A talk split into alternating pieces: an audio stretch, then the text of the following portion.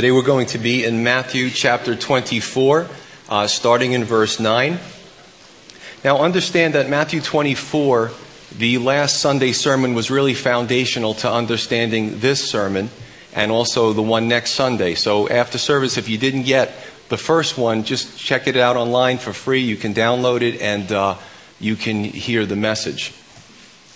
Today we're going to continue again. We're going to use the timelines as a linear representation uh, to help us out as we go through this. And, you know, understanding that God sees outside of time. When God looks down, He sees everything. He sees the past, the present, and the future. He is that awesome. Uh, he's, uh, you know, outside of time, but we function well in timelines. If you were in grade school and the teacher would put, like, you are here, and then everything to the right would be the future and everything to the left was the past, we could understand that. So as we go through prophecy, sometimes it helps to look at these representations to help us to understand better. And the title is Watchful, Not Fearful. When we talk about end times, we don't do it to scare anybody. And uh, the design is for us to understand who God is, how much He loves us, and what His plan is for us.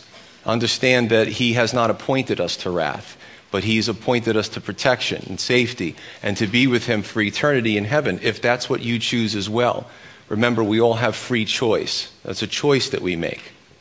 Now, for those of you who may be new to our fellowship, Pastor Mike was doing uh, Genesis flood on Wednesday, and I'm doing Matthew 24 today, and they're both judgment.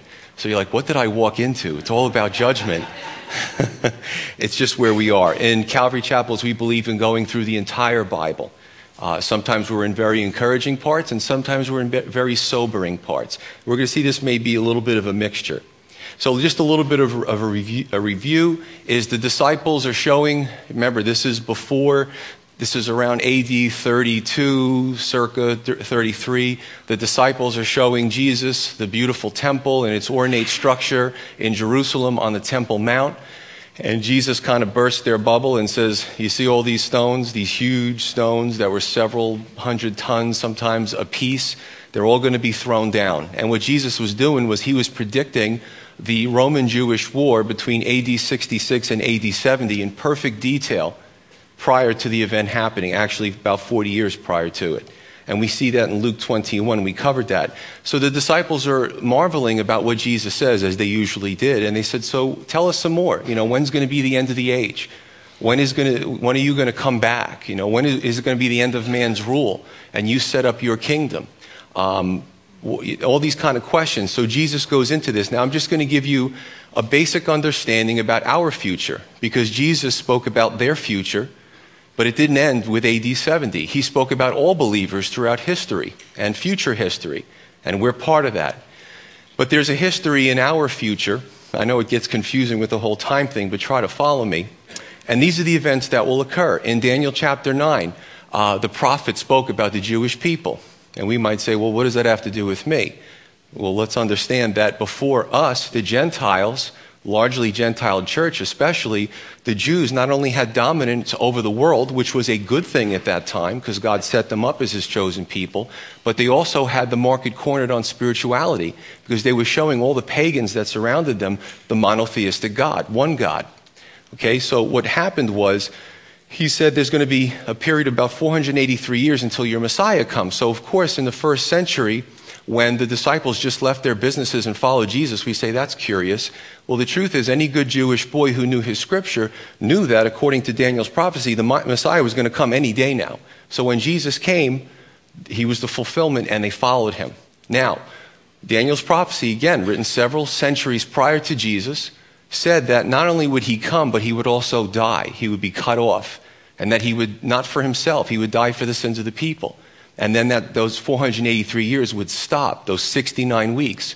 And there would be one more period of a seven year period that would happen in the future. So what happened is the 69 weeks ends according to Daniel 9. There's a gap, a gap that we don't know how long it is. The Gentiles kind of come into the fold. It's the church age, the age of grace, which we are in right now. And then that last seven year period has to occur. Now, this is where I guess I was fascinated, even not knowing the Lord uh, seeing movies about the Antichrist and the plagues of Revelation. Uh, and this is where this period starts again, this last seven year period. it's largely for the Jews. The church has been removed, has been raptured. Uh, now, in other words, those of us here who are believers, whether Europeans, Africans, uh, uh, Jewish people, we're all in the same church. We understand Jesus as our Lord and Savior. Jesus takes us away to safety. That last seven year period starts again. There is a tribulation period. The Antichrist is revealed. The Antichrist persecutes the Jews. He takes over the Temple Mount. There's a new temple that's built. He tries to make himself God and have people worship him. Because so much of the, earth's inhabitants will worship him, very charismatic fellow, uh, God is going to be furious, understandably so, that people have discounted God and looked to man to solve their problems. And the fact that they worship him, there will be the great tribulation, the second part of those seven years, the three and a half year period. And this is where many of the plagues of, of Revelation occur. Now, understand that, you know, Satan is a great mimicker of God. You know, God is God the Father, God the Son, God the Holy Spirit. What's going to happen on this earth in our future is Satan is understood as the dragon, and he's the power, he's the rebellious angel, right, who's going to eventually be destroyed. But he's going to have his way on this earth. He's going to empower a man, the beast or the antichrist, who is going to be a false messiah, right? Watch the real Trinity and watch this fake copy. So this beast, this antichrist, will be a picture of the Son, but again in a false, blasphemous way. And then there will be the false prophet, which we're going to read about, who is going to be the spiritual head. Of course, it's a demonic religion of this false trinity. So there's a lot, a lot to this. After the seven year period, the Lord will come back and return in glory, and we're going to read that today. So, last thing before we move into this is there's well documented trends that we have, even in our nation right now, of birth pangs. We spoke about Jesus speaking about as the end starts to draw near, earthquakes will, we've always had earthquakes, so there's nothing interesting about that. However, the intensity and the frequency will be ramped up. They'll start to get higher on the seismic table, they will start to become closer together. And he's like, now you know, you're getting into that time period. We've documented that. We spoke about the one two weeks ago, which was very unusual and caught many by surprise. Uh, we spoke about other, in the Greek, seismos, or shakings. Uh, we talk about the hurricane, the earthquake, uh, the storms, the flooding. Uh, many, even in this area, were taken out of flood zones by the government only to have their homes flooded again and lose everything. Well, we didn't expect this. Of course we didn't. We can't predict the, the you know, the, we try to, meteorology, but it doesn't always work. Uh, we spoke about, or you can look at the Weather Channel has a segment called Wicked Weather hot hots and cold colds. You know, wet, wet, wet, and flooding here. And in Texas, they're, they're in a drought situation and causing uh, thousands of acres of wildfires. And they're saying, please give us some water. And we're saying, please get the water out of here. So we, we're seeing these trends. Now, for those of you who may be skeptical, and there may be a few here, let's look at this. Number one, let's appeal to logic or science. Okay? First one our sun will eventually burn out. Now, of course, the scientists predict it'll be many, many years from now. However, understand this that our solar system is balanced perfectly. Our sun doesn't have to burn out for us to die. All our sun has to do is use up a lot more of its energy to, uh, to cu- cut down the warmth that it gives to the earth and cut down the pho- photosynthetic cycle of the greenery. And without the greenery and the vegetation, we end up dying. So the sun doesn't have to burn out, it just has to lose some, somewhat more of its energy. So this solar system can't last forever.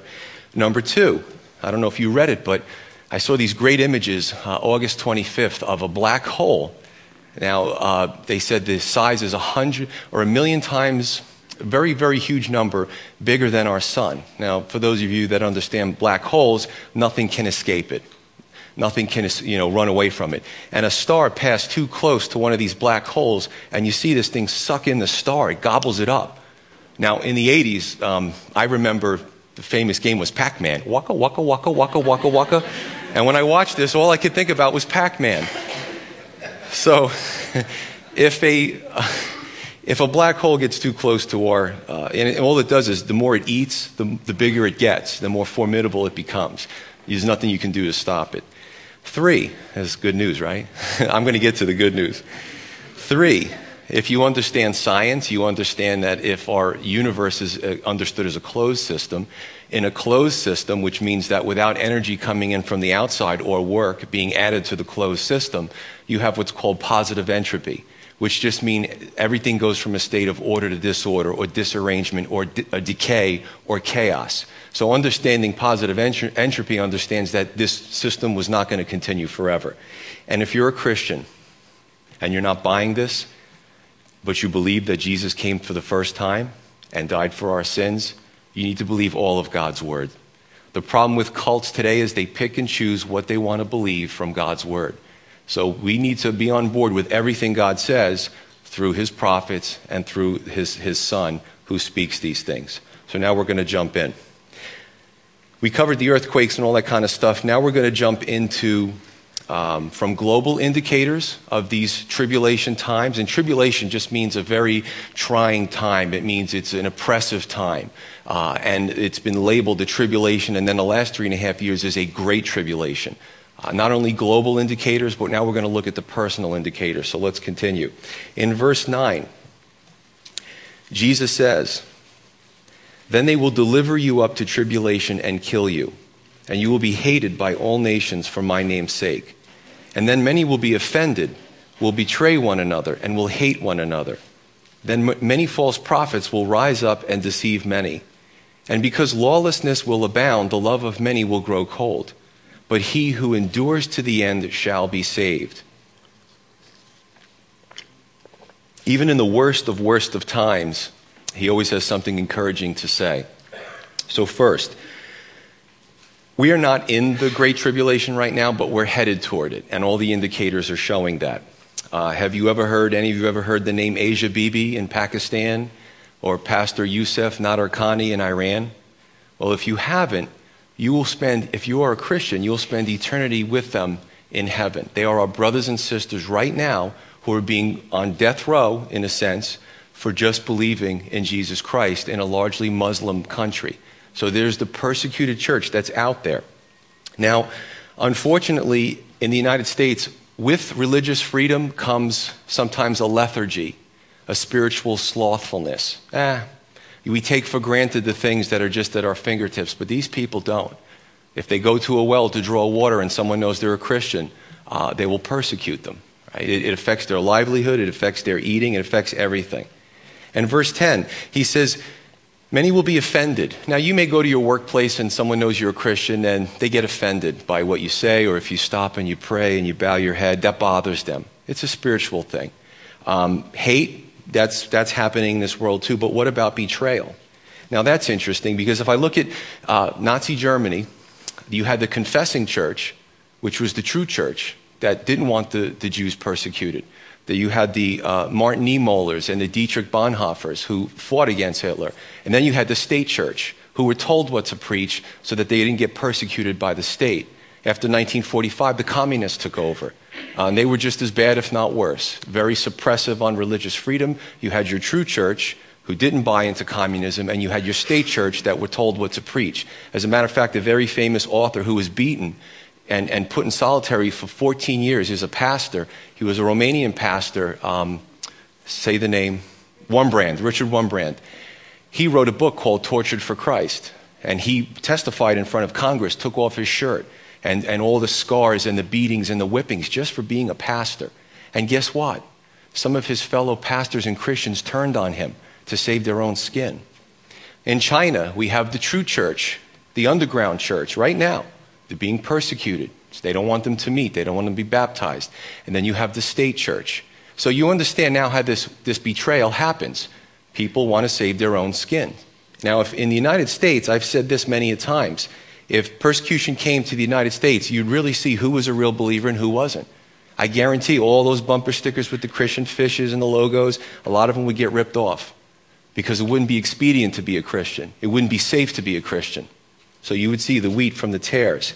You'd see many that were able to be flipped by the authorities to turn on other Christians or pastors who were preaching the truth. This is coming. In Mark and Luke's gospel, and this is very interesting, even through this, he says, number one, for those of you who are being persecuted, I will give you an occasion to speak before kings and magistrates The Holy Spirit will give you your words, and they will not be able to refute you. They'll be able to throw you in prison and harm you physically, but they won't be able to stand up against your words because God says they'll be my words. Again, we look at that, and I tell you what, I would struggle with this. If you look at Fox's Book of Martyrs, he starts with the apostles, how most of them were killed, uh, you know, and, and, and tortured uh, for, for preaching the word, and that's how they died. A very terrible way to die, uh, all the way up until present martyrs. And a lot of these guys and gals were used for God's glory, just to preach to the kings and the, leaders and the magistrates and the people, uh, being burned at the stake, preaching and singing. How could that be? I'd be, ah, this is terrible. But God gave them the power to do that. Now, again, a vessel of God's glory. If you take that to its extreme, uh, it's, it's a bitter pill to swallow. And um, I don't think it'll come here, but who knows? Let me just say this. In 2 Chronicles 16:9, we see that God is desirous. He, it says that God scans to and fro across the face of the earth, seeing who he can use. Just a, a gal, a guy, a teenager, an older person, anyone. You know, um, I need to use you. I want to show myself strong through you to the people. Will you be a willing vessel? So when you start to question your importance in life, understand that you, God can use you no matter what your circumstance. He finds value in all of us because He loves us and He made us unique. Verse 11, he says that many false prophets will rise up and deceive many. Uh, one person always comes to mind Harold Camping. I know I keep it going by mentioning it. But here's a guy who said the world was going to end May 21st. Now, any Christian who knows their Bible would never predict the end of the world because it's evil. God says, don't do it. You're not going to know. I'm not going to tell you. So, of course, we're still here. He's saying the world's going to end in October. When we're here in November, I don't know what he's going to say. Maybe he'll give us another date. But the bottom line is false prophets are already here. How many times has somebody predicted the end of the world? The 1800s has seen an explosion in false prophets who prophesied things that never came to pass. Charles Taze Russell, Brigham Young, Joseph Smith, Mary Baker Eddy. Look up some of that stuff. False prophets. If they're wrong once, God did not send them because God knows everything. So don't follow them. People still follow them. I don't understand it. Verse 12. Jesus says, Because lawlessness will abound, the love of many will grow cold. Lawlessness. Did you see the TV during the London riots? Lawlessness. They said that maybe it's possible that might come here when a government gives a people so much and coddles them so much and, and just gives and gives and gives and they, they go into debt, that when the government starts to pull back, people get angry. There's an entitlement in, in our society. I'm entitled to this from my parents, from the government, from my church. We're not entitled to anything. And what we weren't entitled to, God's love, He gave it for free. That's the best, isn't it? That's the best. That's grace. Um, in the United States, uh, Fox News and MSNBC recently did a, a series on the war on police. In 2011, 162 cops were killed in the United States. That doesn't include all the ones that were shot and lived. That's a lot of police officers killed. We live in a very lawless age. Uh, 2010, 2011 is not looking good for police either. Uh, this is what's going on. It's lawlessness, and it's only going to get worse. Jesus spoke about those birth pangs we start looking at society. I did a lot of so much it's research on this stuff that some of it I just had to throw out so that the message wouldn't be three hours long. But you look at the indicators in society, and it's one of those things where we can't look back. We're being thrust forward. We can't go back to the 50s and the 40s and the 30s. It's, it's just too, we're too far forward as a society, and it's not a good thing. We look at the 9 11 attacks. Do you realize that many countries, like Israel, live with this stuff all the time? They, could be kids going to school, persons going to market, and missiles just come over from, uh, from whoever, these Hamas and, and these crazy people just lobbing missiles over to blow them up, to blow up buses with, with innocent people on it. Um, you know, other countries like Iran saying we have nukes and we're going to exterminate you. This is way, the way a lot of the world lives. It's a very nutty world out there because man is depraved, okay? Um, Satan is the father of lawlessness. So whenever you see lawlessness, we know that Satan is at work there. The love of many will grow cold. An indicator of a strong love or a perfect love, aside from God's love, is a mother's love for her children. Now, we know this in societal norms, but remember we spoke about the neuromodulator oxytocin, which a woman gives off and floods her brain during childbirth and then breastfeeding? God gave a woman that oxytocin, and what happens is that neuromodulator helps a mother to bond with her child.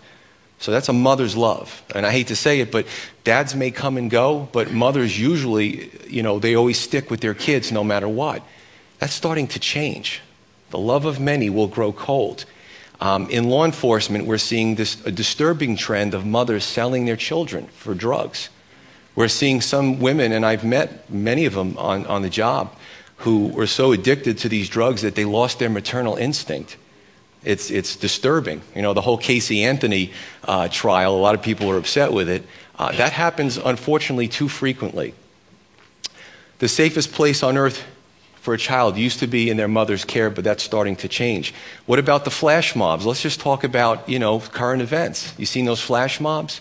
Where a bunch of kids get together and they just attack people, rob them, beat them up. A lot of those flash mobs are young girls, teenagers. They just find a, a pedestrian, they pull them, and they just beat the heck out of them, punching and kicking. And, and I I've been a road cop for 20 years. I look at that stuff and I get disturbed by it.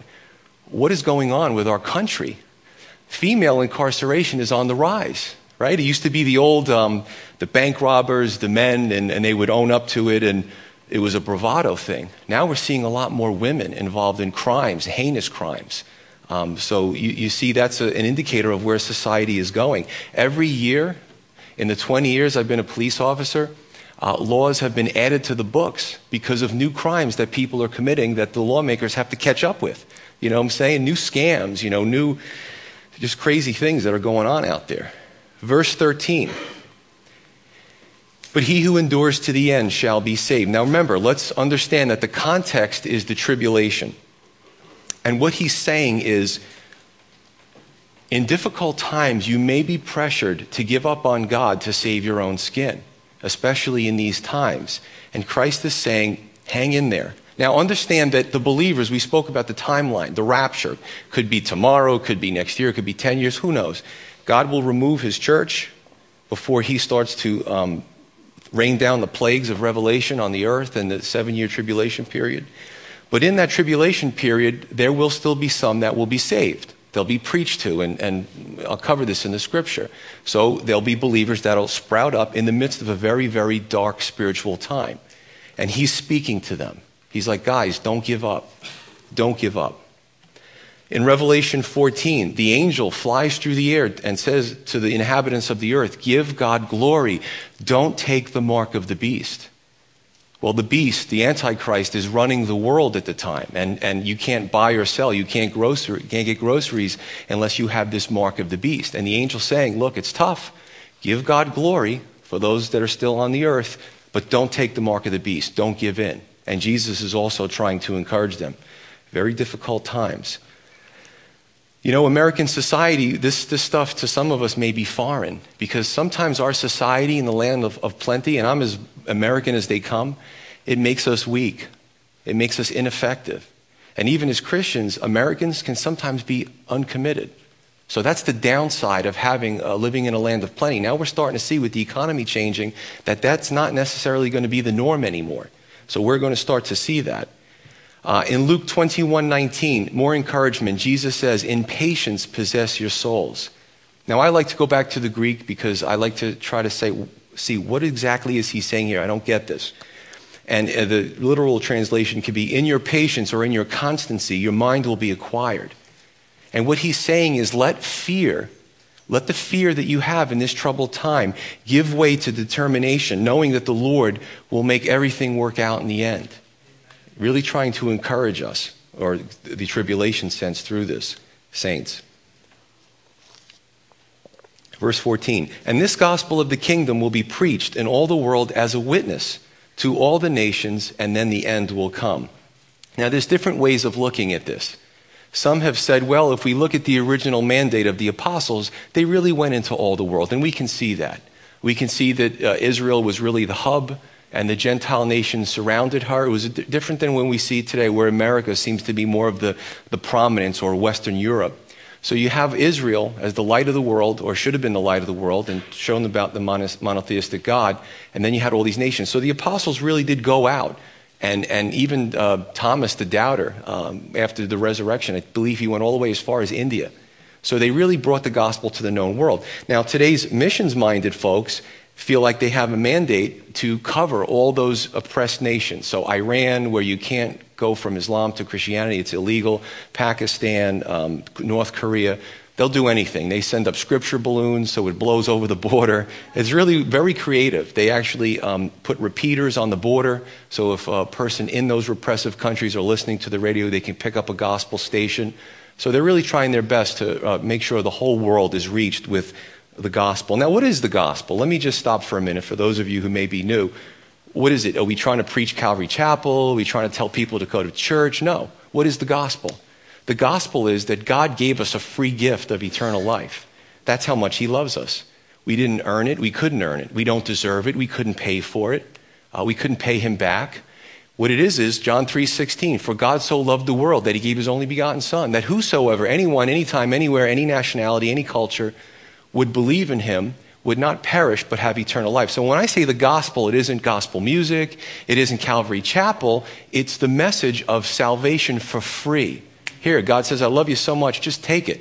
You know what? Many of us, I know with me, I wasn't saved from a young person. It took me, I think I was 25 or so when I, when I got saved, but it was right there in front of me, but the world was such a draw to me. It took me a while to get and understand God's love. And then when I held on to it, I wouldn't let it go from that point, and now I'm a pastor. so that's the gospel. Understand that, the strict understanding of the gospel. The third point of this, the gospel will go into all nations, is that in the tribulation period, the church is removed, so angels preach the gospel. Um, I believe it's, it's in Revelation, I'm not sure where, but the angel flies through and preaches the gospel for the inhabitants to understand it. Uh, the Israelites, 144,000 of them are sealed and saved. They go out and they preach the gospel, right? Um, so that's, you can see, and I believe that this is what he means. This is the last stage of evangelism and gospel preaching. But what about now? Do we have a responsibility to preach the gospel? now, understand what the gospel is. Do you have loved ones? Do you have friends? Do you have family? Do you love them? Are they really in rebellion against God? Are they not saved, you know, as far as you can understand? Do we ever try to tell them about the free gift of salvation? Now, I know with me, I went in the opposite direction. I was so overbearing that my family didn't want to listen to me, and then I just had to try to live the right life, and hopefully they would see the change in me. So that's the other extreme. But let me stop for a minute. Did we all have a good summer? Everybody? I there was a lot of rain, maybe it went too fast, you know, barbecues, going on the beach, putting a boat in the water, um, getting a tan, vacations, right? We all do that stuff. In all those months and weeks in the summer that we were doing things for ourselves, did we preach the gospel to one person? Did we share the love with one person about salvation? Now, if we've been a Christian for some time and we know the truth, and we know that God has given us that mandate, did we minister to a flood victim? That we minister in our community where people have lost everything? You know, if we can't answer any of those questions in the affirmative, maybe it's about time that we go home and pray and say, Lord, I seem to be self centered. Help me to be other centered. Because when you really love others, you want them to be saved. I guess my, um, uh, with my understanding and from my perspective, being a road cop for 20 years, I mean, last week we uh, went to a call where a 19 year old girl overdosed on heroin, and we had to pull her out of the bathroom. And me and my partner worked on her, and I didn't think she was going to come back, but the Lord brought her back. Uh, and this is the world that we live in. They need to know the love of God. Why do they abuse themselves like that? What's their story?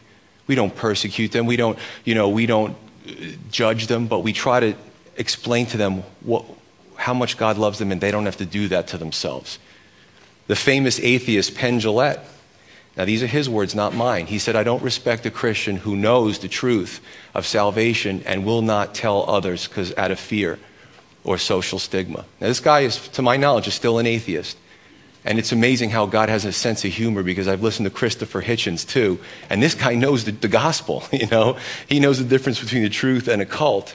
So uh, they actually put us back on our heels saying, Are you doing this?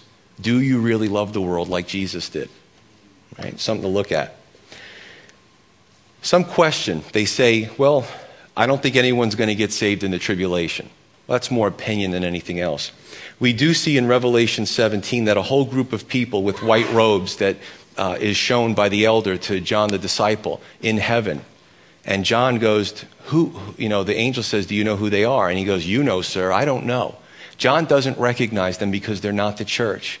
And he speaks about them as being the ones that have gone through the great tribulation and have washed their robes in the blood of Christ, which makes them worthy to be in the kingdom. So we do know that even this, through this difficult time, God is still good. I did listen to a sermon, again, for those that have just come into church and, you know, this judgment thing. How could God be all loving and be judging at the same time? Because God gives every one of us every opportunity to come to the truth. But why would we want to get into God's heaven without Him? You know, He's the one who owns the place. Why would we even want to get into heaven if we have no desire for Him now? Doesn't make sense. And it's not going to happen. Right? And it's an insult to God that when He created us and He created us to love Him, that we rebel against Him, and worse than that, we start worshiping things like men and, and put Him aside. So even in the Great Tribulation, God is so merciful that He's going to allow some to come to, or as many as, as call on Him to come to salvation. Verse 15. Starts to get ramped up here. He says, Therefore, when you see the abomination of desolation, spoken of by Daniel the prophet, standing in the holy place, whoever reads this, let him understand. Then let those who are in Judea flee to the mountains. Let him who is on the housetop not come down to take anything out of his house. And let him who is in the field not go back to get his clothes. But woe to those who are pregnant in those and to those with nursing babies in those days, and pray that your flight may not be in winter or on the Sabbath. For then there will be great tribulation, such as has not been since the beginning of the world until this time, no, nor ever shall be. Similar to Luke 21, you might say, gee, that sounds familiar. But remember, in Luke 21, AD 66 to AD 70, he speaks about you know you're in danger when you see the Roman troops start to surround Jerusalem. And the truth is that many heeded Jesus' words and didn't go into the city, and those that were in fled, and they were safe. God always provides a safety net. It's how good and merciful our God is. Now, here, what he's saying is when you see the abomination of desolation, when you see the Antichrist standing in that temple, get out. get out. Flee, literally run for the hills in Judea. A pretty tough time. Again, this is in our future. So, this is what happens the Antichrist makes a treaty with Israel. He lulls them into a false sense of security. He breaks the treaty at some point in time, three and a half years into the tribulation, and he plays God. He sets himself up in the temple. And then he persecutes the Jews, and God says, flee. Now, this indicates that there will be, this is amazing because I have friends, and, you know, I talk to them about the scripture. I go through the Old Testament, New Testament, and one friend of mine said, you know, I can't argue with you. He's Jewish. He goes, You know more about the Old Testament than I do. And I've showed him the whole thing. He goes, I can't argue with you, but I'm not ready yet. I said, Okay.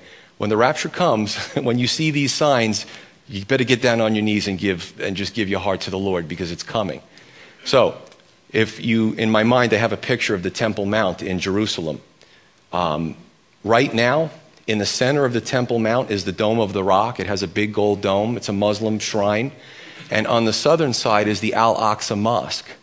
On the northern side, there's still several acres, many acres, that the new temple could be built on.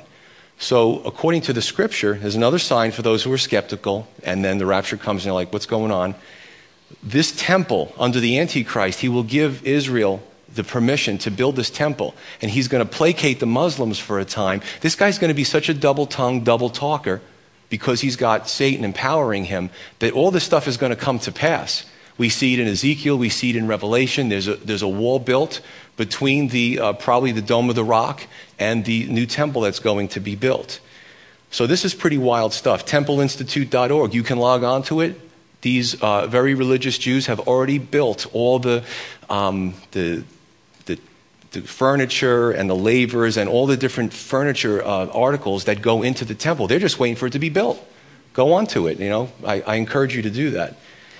And our Revelation study was kicking. So if you, and you can get it for free, if you have really an interest in this and you haven't been here for Revelation, go onto the website and download it. So it was a great study. We had a lot of fun with it. The abomination of desolation, what is that? Now, if you translate that again uh, into its component parts, it really means this rotten, stinking idolatry that causes ruin. Let me read to you some scriptures. Let's go into Revelation 13.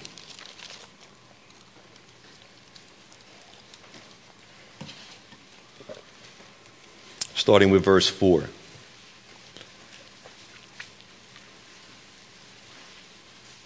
Actually, I'll start with verse 1. And I'm going to pick out what I think is pertinent to this.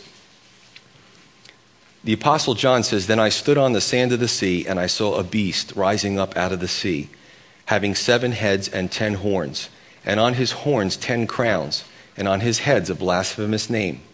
When we were in our Revelation study, this is symbolism for a 10 nation European federation that the Antichrist is going to head. And I went into great detail in the study. Uh, he says, Now the beast which I saw, which is the Antichrist, was like a leopard. His feet were like the feet of a bear, and his mouth like the mouth of a lion. And the dragon gave him power, his throne, and great authority. Remember, dragon is another picture of Satan who, who can give power to men. There are many men today and in previous times who have sold, literally, sold their souls to the devil for uh, success, for talent. And you can do a case study on some of these guys and some of these bands that were completely nothing and gave themselves completely over to Satan, and they became talented and, and wealthy overnight. So, if you want that uh, road, it's open to you, but you will suffer for it. You will pay because there is a judgment. Mm-hmm. Some, you know, it's a criminal mentality. I want to get mine now. I don't want to wait for heaven. I don't want to be perfected. I don't want to wait for God. I want it now. You'll pay for it. Three, I saw one of his heads as if it had been mortally wounded and his deadly wound was healed. And all the world marveled and followed the beast. So maybe an assassination attempt on this guy, this Antichrist. Um, maybe he did die and Satan somehow props him up. There's a lot of speculation on that. So they worshiped the dragon who gave authority to the beast, and they worshiped the beast, saying, Who is like the beast? Who is able to make war with him? Who is able to make war with this politician, this world leader? He fixed our economies. There's no more war between countries. Uh, this guy is great. We'll fall down now and worship him. And he was given a mouth speaking great things and blasphemies. And he was given authority to continue 42 months, or exactly three and a half years, the, the number of time of the Great Tribulation. Then he opened his mouth in blasphemy against God to blaspheme his name, his tabernacle, and those who dwell in heaven. Remember, antichrist, anti in the Greek, uh, the prefix is not just against, it can also mean in certain circumstances in place of. So here's a person, the blasphemy is that he's, he wants to be worshiped as God, and people will willingly do it. And his, it was granted to him to make war with the saints and to overcome them, and authority was given him over every tribe, tongue, and nation, and all who dwell on the earth will worship him whose names have not been written in the book of life of the Lamb slain from the foundation of the world. If anyone has an ear, let him hear. It continues. I'm just going to go to verse 11. Then I saw another beast coming out of the earth, and he had two horns like a lamb and spoke like a dragon. This is the false prophet. He, he makes himself look like a lamb or like a Christ like figure, but he spoke like a dragon. He's evil. He's empowered also by Satan. He exercises all the authority of the first beast in his presence and causes the earth and all those who dwell in it to worship the first beast, whose deadly wound was healed. He performs great signs so that even he makes fire come down from heaven on the earth in the sight of men. And he deceives those who dwell on the earth by those signs which he was granted to do in the sight of the beast, telling those who dwell on the earth to make an image to the beast who was wounded by the sword and lived. He was granted power to give breath to the image of the beast, that the image of the beast should both speak and cause as many as would not worship the beast, the image of the beast, to be killed. And he causes all, both small and great, rich and poor, free and slave, to receive a mark on their right hand or on their foreheads. that no one may buy or sell except one who has the mark or the name of the beast and the number of his name. Here is wisdom. Let him who understands, under, who has understanding, calculate the number of the beast, for it is the number of a man. His number is 666. Now, this, I want to focus on the image. Uh, it is quite possible that he goes into the temple. He says, I'm God. He wants to be worshiped. Um, Satan has always wanted to be worshiped. He came to Jesus before his ministry started and said, Jesus, I'll give you all the kingdoms of the world. Just worship me. I'm, I'm dying to be like God. Just worship me. That's been his whole thing. That's why he was cast out of heaven, because he tried to usurp God's authority. So, this beast, this Antichrist, is going to also be part of this idea to receive worship.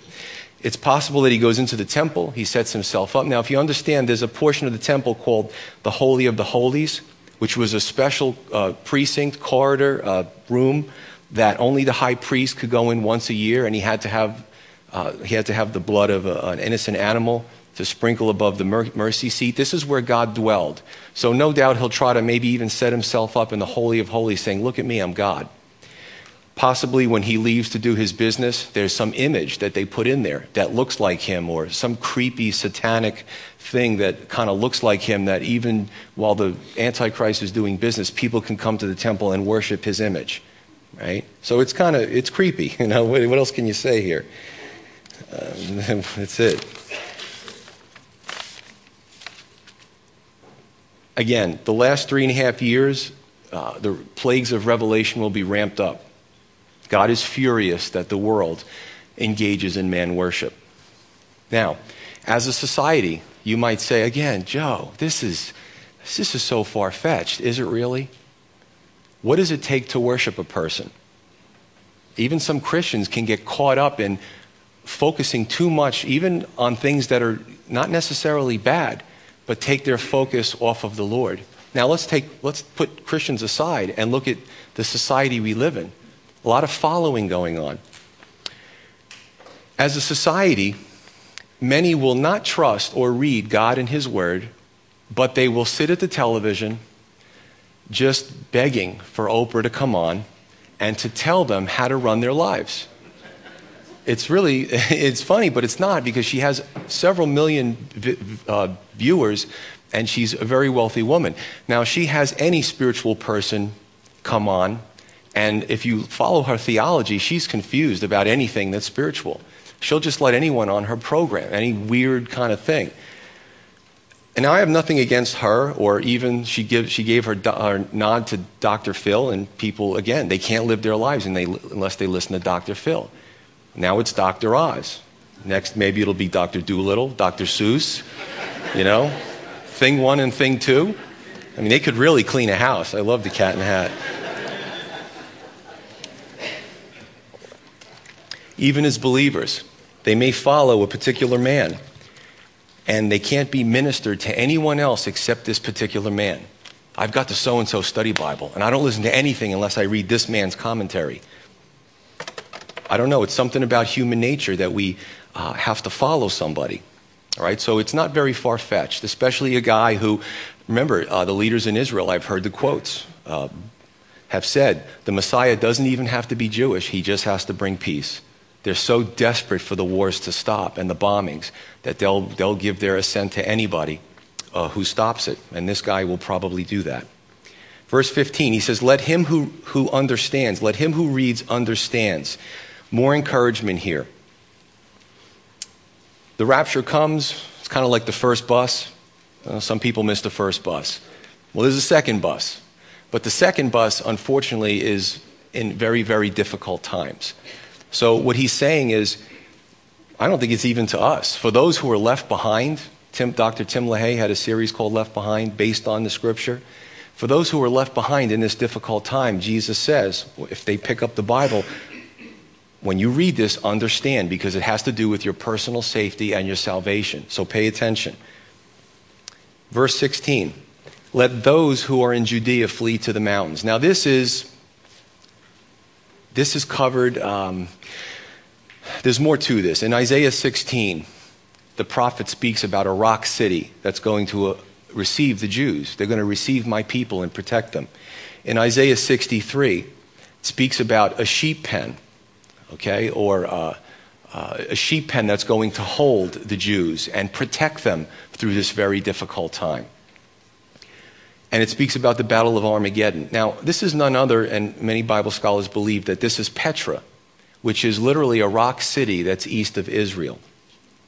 Check out this place. If you go, if you're at Jerusalem and you're fleeing the mountains of Judea and you got yourself a little map and you go kind of over the mountains, right over the border into Jordan, there's a city very close by that was um, uh, carved out by hand uh, many centuries ago.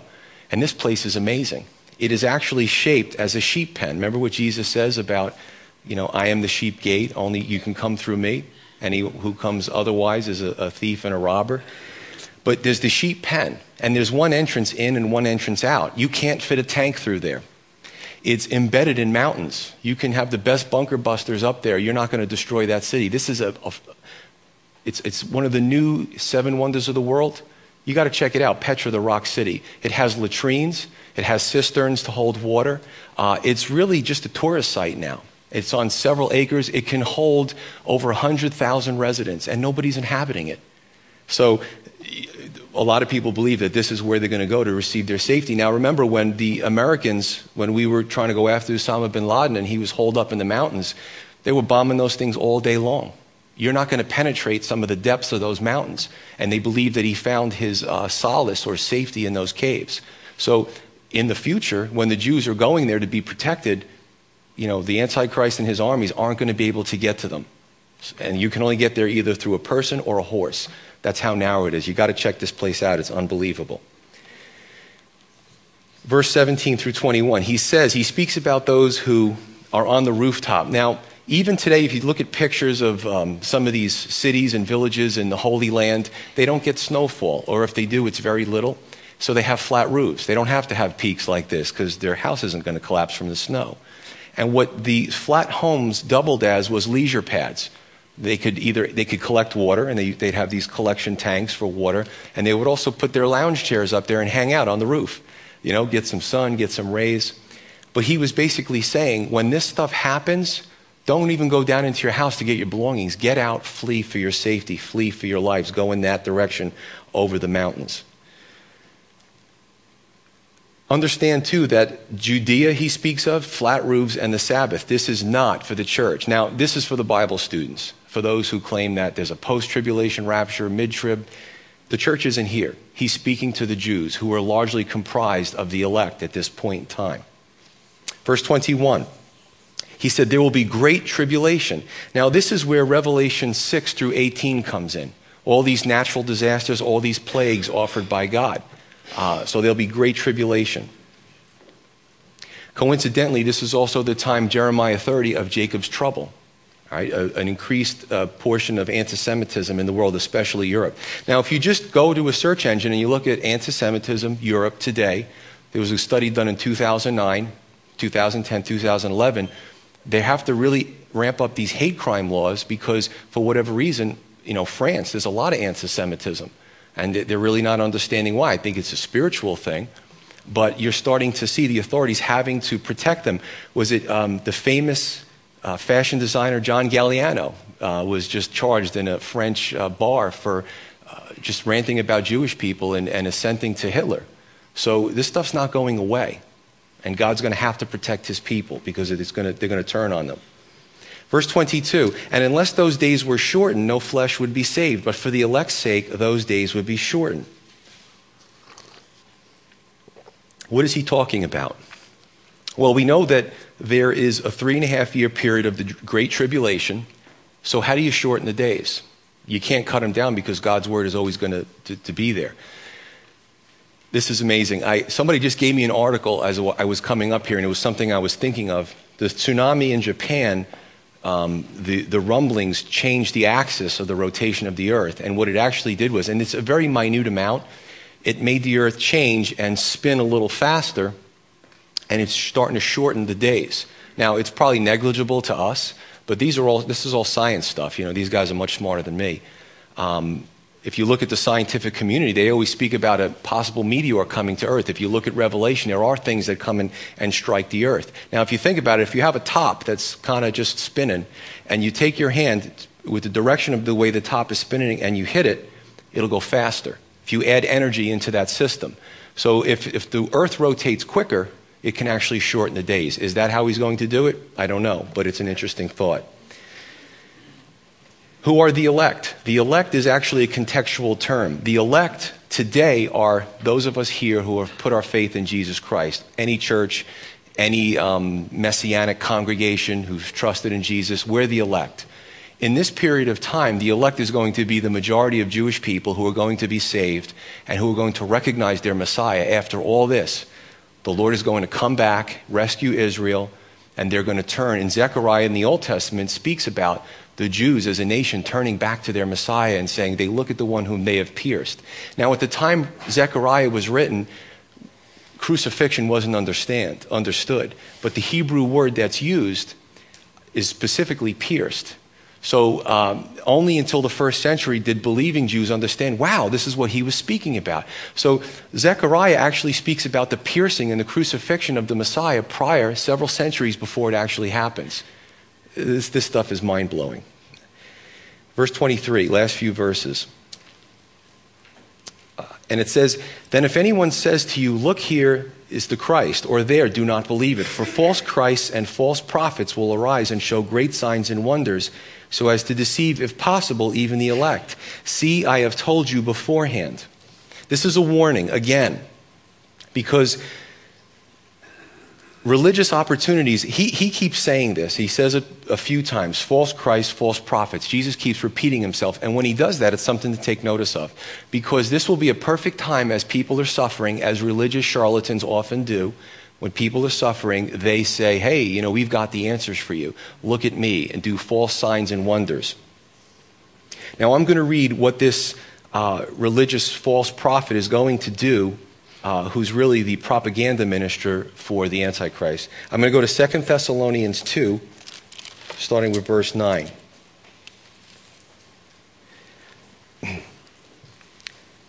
It says, The coming of the, the lawless one, or the Antichrist, is according to the working of Satan, with all power, signs, and lying wonders, and with all unrighteous deception among those who perish because they did not receive the love of the truth that they might be saved. And for this reason, God will send them strong delusion that they should believe the lie, that they all may be condemned who did not, did not believe in the truth, but had pleasure in unrighteousness. And then we covered the ones in Revelation. If you remember Pharaoh, he hardened his heart many times and wouldn't let the children of Israel go. After several times of Pharaoh doing this, God hardened his heart and solidified him in that state. So there are going to be those on the earth that are going to believe these signs and wonders. They're going to put their weight in with the, with the Antichrist, and God's going to let them believe it. They're going to let them believe, He's going to let them believe the lie. But Jesus warns them beforehand. I have told you beforehand, he says that, so there's no excuses. False Christs and false prophets. This is the danger, too, today of the signs and wonders movement. There are some that, you know, probably many good people there, uh, many saved. Unfortunately, the teachings are off. The teaching says that you need to go by your feelings. Unless you see a, a, sign or a wonder or somebody speaks in tongues or you get a tingling on the back of your neck, that's a sign of God. No, it isn't. We need to follow the word. Because the signs and wonders movement will be completely caught up with this false prophet. Those that are left, they're going to put all their weight, and their followers are going to follow this guy because they see a sign or a wonder. Jesus speaks about signs and wonders, lying signs and wonders. It's, it's spoken of in Thessalonians that the devil can do tricks too. Remember, Pharaoh's staff became a snake as well? He has the power on earth to do things. Of course, God uh, is stronger, and Moses' snake ate Pharaoh's snake, but, um, you know, too bad for Pharaoh in that case. Verse 26. These actually are the last few verses. He says, Therefore, if they say to you, Look, he is in the desert, do not go out, or Look, he is in the inner rooms, do not believe it. For as the lightning comes from the east and flashes to the west, so also will the coming of the Son of Man be. For wherever the carcass is, there the eagles will be gathered. Immediately after the tribulation of those days, the sun will be darkened, and the moon will not give its light. The stars will fall from heaven, and the powers of heavens will be shaken. See this from Revelation. Then the sign of the Son of Man will appear in heaven, and then all the tribes of the earth will mourn. and they will see the Son of Man coming on the clouds of heaven with great power and glory. And he will send his angels with a great sound of a trumpet, and they will gather together his elect from the four winds, from one, end of heaven to the other. Jesus' coming will be obvious. Now, the Jehovah Witnesses, if they come to your house, they'll tell you, because they made a lot of false prophecies about the end of the world, people still follow them, starting in the late 1800s through the early 1900s and culminating, I believe, in 1970. And when Jesus again didn't come for the fourth or fifth time in 1970, they said, well, he came in secret. This, yeah, they did. They did. This scripture refutes that. His coming will be obvious. Jesus doesn't do magic tricks. He doesn't pull bunnies out of hats. You know, he's not a magician. He is Almighty God in the flesh. And when he comes, it will be obvious the second time and breathtaking. I'll tell you what, I I don't have many fears in life, but when I'm outside and there's lightning and it's a close strike, I jump because it reminds me of how little I really am. When I see that thing just come down and it lights up the night sky, wow, that's powerful. So the Lord's coming will be obvious to the world. Now, two ways this could happen. Number one, uh, many, as he appears, it could be via satellite technology. Or number two, it could just be because Jesus was not limited anymore to a, a physical body when he ascended into heaven, that it's his omnipresence. Wherever people are on the earth, they will see him. Either way, he's going to do it. The second coming precedes, um, is preceded by the Battle of Armageddon. Revel- Revelation 16 tells us that. Uh, Jesus defeats the enemies of Israel at the Battle of Armageddon, and Har Megiddo just means the the Mount of Megiddo, which is actually a plain that's an it's been for centuries, I believe Napoleon fought battles there, in the Old Testament battles were fought there. It is a portion of Israel that's just flat, and it's a, a military leader's dream because two forces can just, and it's happened. How much blood was spilled on the Battle of Armageddon already? Well, it's going to happen again. And Jesus is going to defeat the enemies of Israel, defeat the enemies of God at the Battle of Armageddon, and he's going to head over to Bozrah and he's going to, you know, free the, or, um, you know, show the Israelites that he's protected them and saved them. He's going to gather the elect. Again, we know this in Scripture. Many Old Testament prophecies speak about the regathering of Israel again. Uh, we know that in 1948, Israel was, in a sense, regathered, but there's going to be another regathering. And this is where in Zechariah they will see, they will look on him whom they have pierced, and they will recognize him as their Messiah. So it's all going to come together. Now, the one thing I'm just going to leave you with is, is this 70 week of Daniel. If you look at the, it says the 70 weeks, and then on the other side, the 70th week, which is, looks like this here. You'll see the parallel path. You'll see that the earth really is, um, what's going on the earth is this center line. You'll see the rapture here, and you'll see the marriage supper of the Lamb, and then the saints and the Lord come back in the second coming to come back down to earth, and then the thousand year uh, millennial reign where the Lord reigns in righteousness and everyone's gathered together. So, what's the good news? Good news is don't miss the first bus. You know, whose side are you on? And it, you know what it's really about? What do you worship? If you worship stuff and you worship things and you worship, it has to be done now, then you worship the earth. Because that's where those things can happen. If you want to wait, if you want to be patient, if you want your character stretched, if you want God to lead you and guide you, then you worship Him. It's just as simple as two choices. And anybody can make that choice. You can actually do it right now, today. Even more important is when we, we see a lot of judgment, but understand, again, if you're a visitor, it's not always like this. God loves us, He encourages us, He walks with us, He counsels us, He helps us to make good decisions, He wants to make us successful. This is all throughout the scripture. But we, as humans, and I did it for many years, try to do it our way first, and it often doesn't work. So, God wants to walk with you. The only problem with, with human beings is, and my dad always said this, he goes, son, because I didn't learn from him and I didn't learn from his mistakes, he said, son, human beings are the only, only animals that don't learn from their parents. They have to make the, their mistakes on their own. But it doesn't have to be like that for you today.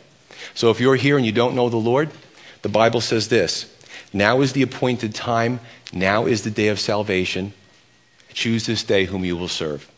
Let's pray. Father in heaven, Lord, is a heavy portion of Scripture today.